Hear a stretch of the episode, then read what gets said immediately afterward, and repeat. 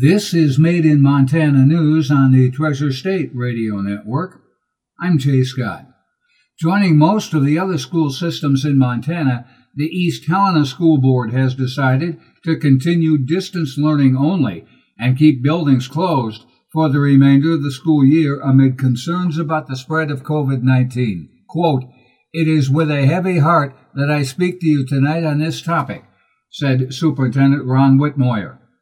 Whitmoyer said he believes this isn't the way school was meant to be conducted, but noted the responsibility of the district to protect the health of students, teachers, staff, family, and the community at large. Whitmoyer praised the school district staff and mentioned how they switched from brick and mortar classrooms to online learning in less than 48 hours. Whitmoyer said the administration in East Helena surveyed parents on their opinions prior to making the decision. He said the majority of parents were fearful of the consequences of the district returning to business as usual and supported keeping the schools closed. He said there was a small group of parents who wanted to go back, citing the importance of school to the development of young students. He said that while he cannot disagree, safety is paramount. It was not a good day in East Helena. As we just said, schools will remain closed, and the East Helena Valley Rodeo Association has decided to cancel what would have been the 57th annual East Helena Rodeo. On a Wednesday morning Facebook page, the board said, due to circumstances beyond our control, the COVID 19 situation, and public health concerns, we are canceling the 2020 East Helena Rodeo. We're also canceling the in county rodeo scheduled for July 9th. Glacier National Park's iconic fleet of red buses will not operate until at least the end of June due to the coronavirus and the pending reopening of the park. The operating company, Xanterra, has posted on its website, given the guidelines from these authorities to limit gatherings we have made the difficult decision to suspend Red Bus tours through June 30th of 2020. Visitors won't need to take any action on current reservations. If someone has booked a tour before June 30th, they will be automatically refunded. Park operations won't ramp up until the third phase of Governor Steve Bullock's reopening plan. No date has been set for phase three or even for phase two. According to Glacier Park Superintendent Jeff Mow, each of the 33 red buses can typically carry 17 people, but with the six foot rule, it would be four. On the occasion of the 37th annual National Travel and Tourism Week, several representatives of the Helena tourism industry rallied in Helena with the theme The Spirit of Travel. Quote, we want people to know how important tourism is to our personal lives, to our economy, and everything that goes along with that. That's according to Mike Mergenthaler of the Helena Area Chamber of Commerce. He said, We want people to know that when the time comes that we're able to do that, that Helena and other communities in the state are ready to welcome travelers and tourists again. According to the Institute for Tourism and Recreation Research, at the University of Montana, in 2018, Montana had 12.4 million non resident visitors, and they spent $3.7 billion and supported nearly 45,000 jobs. The professors and campus leaders at Montana State University are hoping to make the online graduation ceremonies for more than 2,200 MSU students fun and meaningful. Each college will hold an online ceremony at a particular time, so students and families can stream it as a Facebook Live event. Graduates will see video messages from President Waded Cruzado, college deans, and student president Taylor Blossom.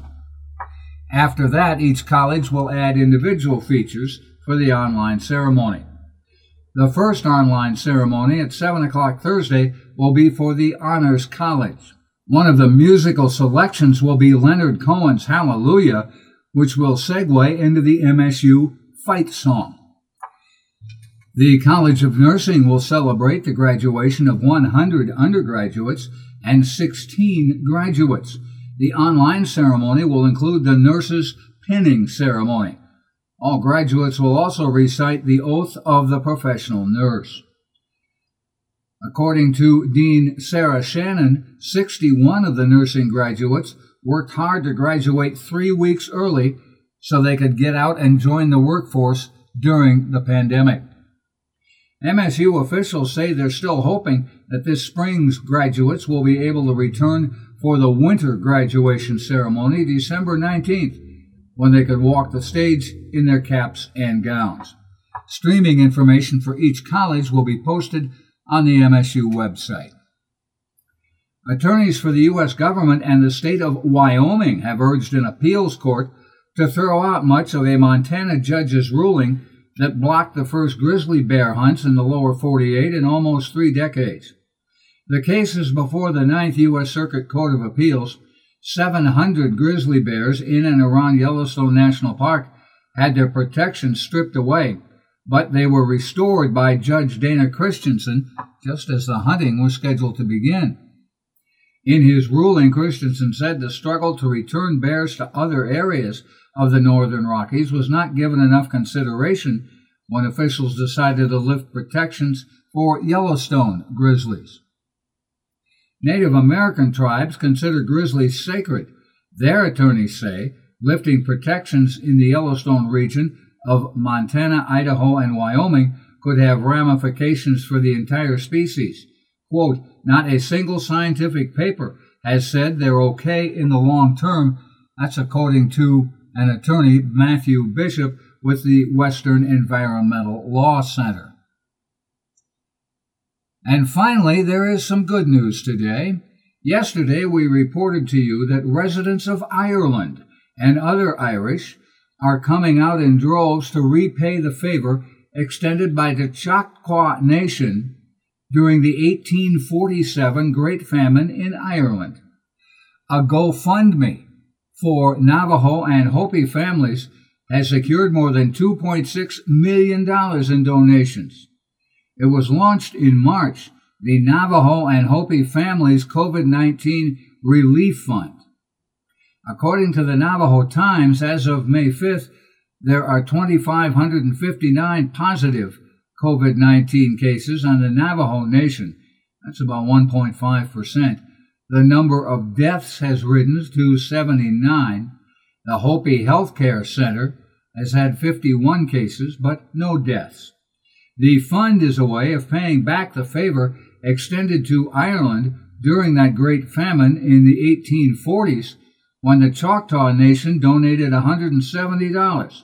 That would be about $5,000 today to feed Irish citizens. A reminder to stay tuned for Charles Hawes and his update on the current coronavirus situation. If you need to hear this report again, please check the podcast on anchor.fm slash j-scott or on our Treasure State Radio webpage or the KGRTDB web pages. We are heard on the Treasure State Radio Network, including KMEH 100.1 FM in Helena, Elkhorn Mountain Radio in Jefferson County, Homegrown Radio in Bozeman, King West Radio in Billings, and Rescast Radio on the Fort Peck Reservation. Our podcast has listeners in 15 countries on six continents. That's Made in Montana News. I'm Jay Scott. This is the Treasure State Radio Network.